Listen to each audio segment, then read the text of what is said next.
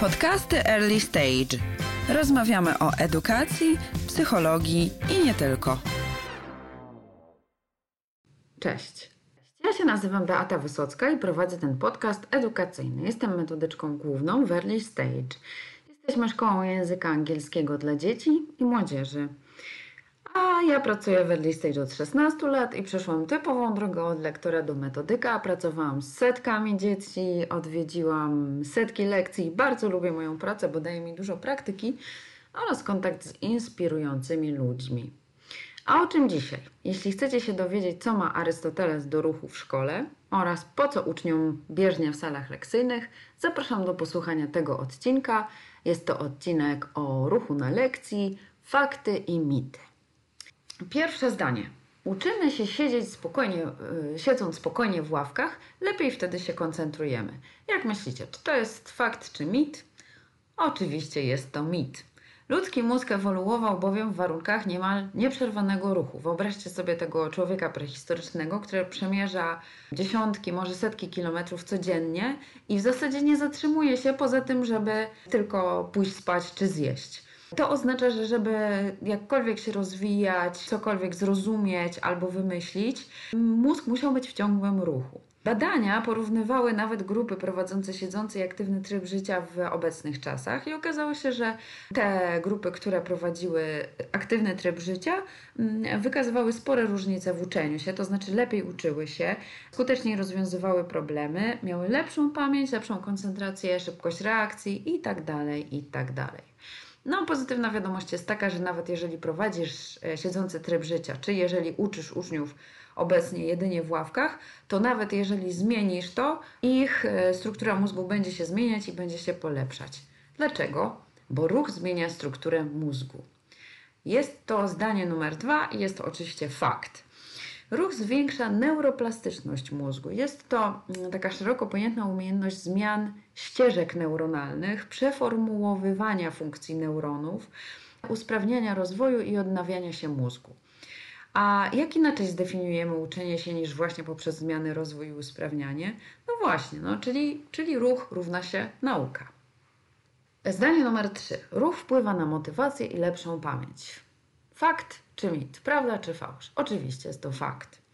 Ruch aktywizuje ważne neuroprzekaźniki, a wśród nich dopaminę, której główną funkcją jest motywowanie do nauki nowych rzeczy, zwiększanie zdolności uwagi. Wiemy o tym, że tam na przykład pobiegamy, to wytwarza się dużo endorfin i one dają nam szczęście i to jest super, bo to odpowiada też właśnie za to, że lubimy lekcje i chcemy na nich być i, i za tą taką super atmosferę, jeżeli włączymy ruch w lekcje. Ale myślę, że ten e, faktor dopaminie jest o tyle ciekawy, że ona właśnie jest odpowiedzialna też za zdolność uwagi, nauki nowych rzeczy. Więc zobaczcie, z wielu różnych stron ten ruch sprawia, że uczenie się idzie nam lepiej, chętniej i tak dalej. Inne badania z kolei pokazują, że wyćwiczone fizycznie myszki dużo lepiej pamiętają drogę, czyli ruch wpływa na lepszą pamięć. No i to nie jest dla mnie jakieś takie zaskakujące, no bo jak się ruszamy, no to po prostu idziemy w którąś stronę i jakoś tam musimy tą przestrzeń obejmować naszym e, rozumem. Wyćwiczone mózgi tworzą też dużo więcej komórek nerwowych i to jest już ciekawe, a im więcej komórek, jak wiadomo, tym bardziej efektywne rozwiązywanie problemów. Jeden z neuronaukowców, mój ulubiony dr John Medina, który pisze świetne książki, ja go nazywam trochę takim pop naukowcem, choć ym, myślę, że źle y, dobieram to określenie, bo on jest prawdziwym naukowcem, ale po prostu świetnie przekazuje tą swoją wiedzę w taki mega komercyjny sposób i do swoich książek dołącza też strony y, internetowe, na których są filmiki, jakieś tam ćwiczenia i tak dalej. Jedną z książek, którą napisał, e, od której zaczęłam w ogóle przygodę z Johnem Mediną, to jest książka Brain Rules i ona została przetłumaczona na język polski obecnie pod tytułem 12 sposobów na super mózg, jak przetrwać w pracy w domu i szkole. I on właśnie tutaj e, w jednym z rozdziałów mówi o tym właśnie, jak ważny jest ruch w uczeniu się i tak dalej. I sugeruje, żeby do klas wstawić bieżnie, na których uczniowie będą chodzić, słuchając wykładów nauczycieli. No, rozmarzyłam się, jak sobie to wyobraziłam. Po pierwsze, myśląc o tym, jak moje dziecko jest na przykład aktywne i jak bardzo by jej odpowiadała taka atmosfera takich, takiego ciągłego ruchu e, na lekcji, a z drugiej strony ja też uwielbiam słuchać wykładów czy podcastów w ruchu. I na przykład teraz nagrywam ten podcast w czasie jeszcze, kiedy jesteśmy, większość z nas w zdalnej pracy i w zdalnym nauczaniu. I to na przykład sprawia, że wiele kursów, w których teraz uczestniczę, pozwala mi na to, że mogę sobie w trakcie słuchania na przykład jakiegoś wykładu ruszać się. I to jest dla mnie na przykład świetne. I lepiej pamiętam, i lepiej się skupiam. Kolejne zdanie do oceny, czy to jest fakt, czy mit. Istniały szkoły, w których uczono spacerując. Jak myślicie? Ci z Was, którzy uważali na historię, wiedzą, że jest to fakt. To jest dla mnie wielka ciekawostka. Czy wiecie, że perypatetycy, ta nazwa pochodzi od greckiego słowa peripatesis, które oznacza przechadzka, a więc perypatetycy to uczniowie Arystotelesa, nazywani tak ze względu na zwyczaj prowadzenia wykładów i dysput filozoficznych w trakcie przechadzek. No i to właśnie była ta szkoła perypatetyków, czyli oni uczyli się chodząc. I to powiecie, no dobrze, ale to teraz nie przestaje, no bo jak tu pisać, czytać, oni tylko chodzili, gadali, słuchali.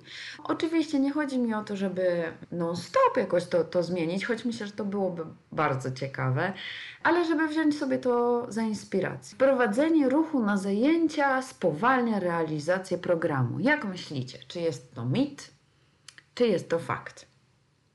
Tak, jest to mit. Ruch nie musi być dodatkowym elementem lekcji, może, a nawet powinien się łączyć z nauką, czyli on powinien być strategią, w której na przykład utrwalamy materiał, czy wprowadzamy materiał. Parę pomysłów. Na przykład możecie zachęcić swoich uczniów do maszerowania czy chodzenia w określonym rytmie podczas powtarzania nowo e, nauczonego materiału, czy podczas po prostu drylowania, powtarzania.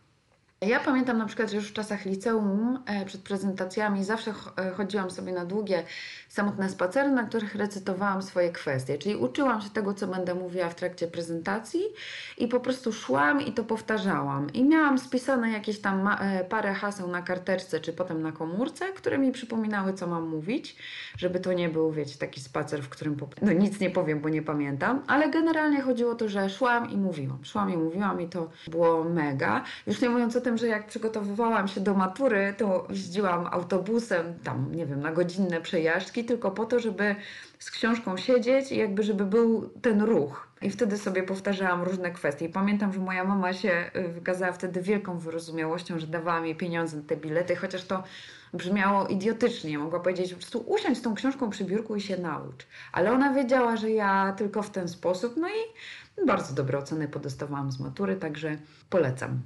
Poza tym co jeszcze? Możemy zachęcić też uczniów do dołączania gestów, na przykład klaskania, powtarzania w rytmie. Możemy ich prosić o to, żeby zamiast, jeżeli mamy na przykład, e, nie wiem, zdania i oni mają określić właśnie prawda czy fałsz, tak jak Was tutaj proszę, to na przykład naprawdę mają jakiś gest, powiedzmy klaskania, a na fałsz tupanie. I zamiast mówienia, albo razem z mówieniem, jest jakiś gest dołączony. No i dzięki temu, jakby wprowadzamy ten mózg, jest ożywienie, jest też no, refleks, trzeba się tutaj koncentrować lepiej. Dodatkowo możemy jeszcze wprowadzać zabawy polegające na przykład na bieganiu czy chodzeniu po sali. I tych zabaw jest mnóstwo, możecie je sobie wyszukać w internecie. Wystarczy na przykład takie zabawy jak zbieranie karteczek z pytaniami dotyczącymi testu na przykład. Czy mamy zadania, które są zakodowane w formie kodów QR i wtedy uczniowie chodzą z komórką i muszą tam te zadania w ten sposób odczytać, żeby je rozwiązać. Mogą też flashcards być rozłożone w różnych częściach sali oni na przykład muszą je zbierać albo wskazywać. No naprawdę mnóstwo rzeczy. Najprostsze takie zadanie relacyjne, z kolei połączenie relacji z ruchem, czyli Find somebody who. Find somebody who to jest właśnie taki przykład ćwiczenia, w którym musimy znaleźć osoby, które i tam jest coś związanego akurat z materiałem językowym przerabianym, albo jeżeli to jest jakaś tam rozgrzewka, no to wtedy pewnie już jakieś randomowe pytania. I, i dzięki temu uczniowie się ruszają, ale też właśnie nawiązują relacje, bo z wieloma różnymi osobami rozmawiają. Ja ostatnio też y, jestem y, fanką, to znaczy zawsze byłam fanką profesora Pyżalskiego, ale ostatnio bardzo skrupulatnie słucham jego wykładów w ramach eduakcji o motywacji i on właśnie mówił o tym na przykład, że na początku, żeby po, po, poczuć się bezpiecznie, wprowadzał uczniom z jakichś tam specjalnych placówek zadania ruchowe, które polegały na tym, że oni nie musieli mówić na przykład dlaczego coś tam uważają, ani nie musieli mówić jaka opinia ich zdaniem czyta, czyta, tylko musieli się ruszać i w odpowiednich miejscach sali były po prostu kartki z danymi opiniami, albo w odpowiednich e, miejscach sali było tak, a tam było nie. Dzięki temu uczniowie czuli się bezpieczniej, bo oni tylko się ruszali, nie musieli nic mówić, ale jednocześnie właśnie mamy tutaj ten ruch. Dalej, pewne części lekcji wymagają pisania. Naturalnie nie da się wtedy jednocześnie być aktywnym fizycznie, więc pamiętajcie o tym, żeby po prostu przeplatać aktywności statyczne z dynamicznymi. Natomiast przerwy, jeżeli możecie, jeżeli w ogóle macie taką w sobie energię, żeby jeszcze na tych przerwach jakoś organizować uczniom czas, ja naprawdę zachęcam do ruchowych przerw i takich, które podnoszą ciśnienie, a więc i pobór tlenu. Takie ćwiczenia fizyczne typu bieg, pajacyki, energiczny marsz nawet jeśli to zrobimy oczywiście po angielsku, to będzie bardzo dla naszych uczniów korzystne. Kolejne zdanie. Na lekcjach ruch daje się wprowadzić tylko w klasie, a w online wprowadzamy naturalnie mniej ruchu, bo dzieci siedzą przed kąpem, no i nie są w grupie, więc w ogóle trudno jest jakoś ten ruch wprowadzić. Jak myślicie, czy to jest prawda czy fałsz? Mit czy fakt? Oczywiście, to jest mit. Ponieważ ruch na lekcji w klasie może wydawać się bardziej naturalny, tym bardziej powinniśmy aktywizować fizycznie uczniów przed ekranami. I badania właśnie wspomnianego e, profesora Pyżalskiego wskazują na to, że najtrudniejsze w online dla uczniów jest zamulenie takie przed ekranem. On to tak nazywa, używa tego słowa zamulenie i chodzi mu o monotonię, czyli to, że cały jest Cały czas jest ten ekran, cały czas jest e, ten nauczyciel i bardzo duże tu znaczenie ma takie pozwolenie na przykład się skryć, czyli narysuj teraz, tak, możesz tam wyłączyć sobie tą kamerę i narysuj mapę myśli albo zagraj w grę językową, ale też i wprowadzenie różnorodnych aktywności, czyli te wszystkie różne tam WordWall, Scriblio i tak dalej, różne live worksheets, wszelkie strony, które pozwalają nam w różny sposób ten materiał, a nie ciągle tak samo na przykład prezentować, ale też właśnie wprowadzenie ruchu moim zdaniem jest takim e, świetnym urozmaiceniem tej monotonii i przerwaniem tego zamulenia, o którym wspomina Pyżalski w badaniach online. E, moja córka na przykład uczęszcza na zajęcia early stage, jest w pierwszej, w pierwszej klasie, więc to jest dla niej ten cały online i jeszcze do tego jest bardzo żywa jest trudny, ale ta moja lektorka naprawdę robi świetną robotę, e, aby ruchu było jak najwięcej. Zaczynając od tego, że kiedy widzi, że dzieci są zmęczone, czy jakieś takie, no, no właśnie, zamulone, e, że przysypiają, to każe im po prostu robić pajacyki. Poprzez to, że na przykład e, na początku, często po to, żeby w ogóle jakoś zacząć zajęcia, robi tą aktywność przynieś mi coś i jak ostatnio wprowadzali przymiotniki, no to prosiła dzieci, żeby przyniosły z domu coś, co jest na przykład długie, krótkie, stare, nowe. W ten sposób i ćwiczyła słownictwo, i właśnie ruszała dzieci, i też robiła bardzo ciekawą aktywność. No i poprzez naszą ulubioną grę Witch, ale tych gier ona ma tak naprawdę mnóstwo w swoim zanadrzu. Pozdrawiam Cię, e, Beata. No i to jest taka gra, w której e, pokazują się po kolei słowa, słowa, słowa z obrazkami, i nagle, kiedy pokaże się obrazek Witch, czy tam, nie wiem, na przykład jak ona była w okolicy Wielkanocy, to wtedy miała kubeł z wodą i wtedy, kiedy po, po, pojawia się właśnie wyznaczony przez nauczyciela symbol, czy to jakaś wiedźma, czy rekin, czy właśnie kubeł z wodą, trzeba było koniecznie schować się pod biurkiem. I całą tą grę trzeba było robić na stojąco. No i teraz, jeżeli ktoś nie zdążył się schować pod biurkiem albo był ostatnią osobą, no to musiał robić pięć pajacyków. To było dla dzieci bardzo fajne i, i nawet przyznam szczerze, że jak była ta gra, to moje dziecko miało powiedziane, że ma mnie zawołać i gramy razem, bo ja to po prostu uwielbiam. Kolejne zdanie. Ruch nie ma związku ze stresem. Myślę, że wszyscy wiedzą, że jest to mit. Otóż to. Ruch obniża poziom kortyzolu we krwi, pewnie wszyscy to wiemy. Z tego wynika, że na przykład rozgrzewka przed testem to doskonały pomysł i poza aktywizacją mózgu zmniejszymy uczniom poziom stresu i zwiększymy poziom koncentracji. Jak myślicie, nie wszystkie części lekcji można ubrać w ruch. Tutaj nie chciałam Wam zadać e, pytania, czy to prawda, czy fałsz, bo myślę, że różnie można definiować ruch i, i że w zasadzie to nie o to chodzi, natomiast chciałabym Wam taki, taki challenge troszeczkę, jak to teraz w filmikach YouTube się ciągle pojawia, że właśnie są różne 24-godzinne challenge i tak dalej, no to tutaj po prostu challenge na przyszły tydzień. Spróbujmy sobie napisać, czego Waszym zdaniem nie można ubrać w ruch, a później przez tydzień zastanówcie się, czy jednak można by. Czyli na przykład e, praca domowa, nie? Wydaje się, że nie można jej w żaden sposób ubrać właśnie w ruch, a jednak wydaje mi się, że można. To znaczy, można na przykład poprosić uczniów, żeby wzięli książki wstali i chodzili po sali i na przykład kiedy powiemy stop, no to wtedy trzeba odczytać jakieś ćwiczenie, czy podać słowa z wykreślanki, zależy co tam było zadane. Czy są takie momenty, w których wydaje Wam się, że jest trudno wprowadzić ruch? Zróbmy sobie taki challenge, że przez 7 dni zastanawiacie się, jak ten ruch jednak wprowadzić i obserwujecie, czy to się w ogóle da. Na koniec ciekawostka dla nas nauczycieli. Nie wiem, co powiecie na to, że z badań nad starzeniem się wiemy, że najdłużej sprawne mentalnie pozostają osoby, które całe życie dbają o aktywność fizyczną. Potrzebujecie jeszcze więcej wyjaśnień? No, no to pewnie wiecie, że mózg potrzebuje sporo glukozy do prawidłowego funkcjonowania.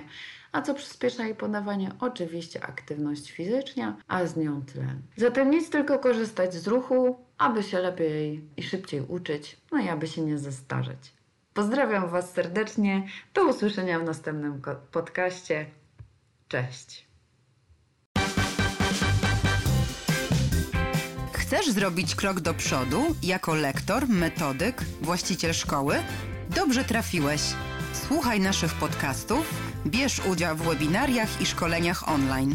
Po więcej szczegółów zapraszamy na universe.earlystage.pl Early Stage, a great place to learn and teach.